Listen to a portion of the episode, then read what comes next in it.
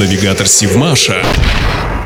Здравствуйте! В эфире Севмаш и рубрика «День в истории» с Элиной Никулиной. 14 марта 1953 года на заводе номер 402, сейчас это Севмаш, подписан приемный акт 18-го эсминца проекта «30 БИС». Корабль с именем «Ожесточенный» завершил серию эскадренных миноносцев, построенных на верфи. Он был заложен 3 апреля 1952 года. Спуск на воду состоялся осенью того же года. В апреле 1953 года эскадренный миноносец вошел в состав Северного флота. Во время службы заходил с визитами в город город Осло в Норвегии и в Гетеборг в Швеции. В основу проекта 30 БИС было положено требование улучшения мореходных и эксплуатационных свойств корабля на базе опыта боевого использования эсминцев отечественной и иностранной постройки.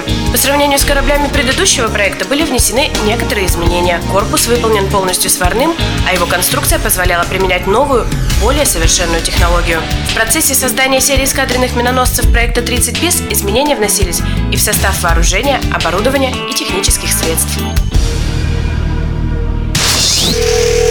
Навигатор Сивмаша.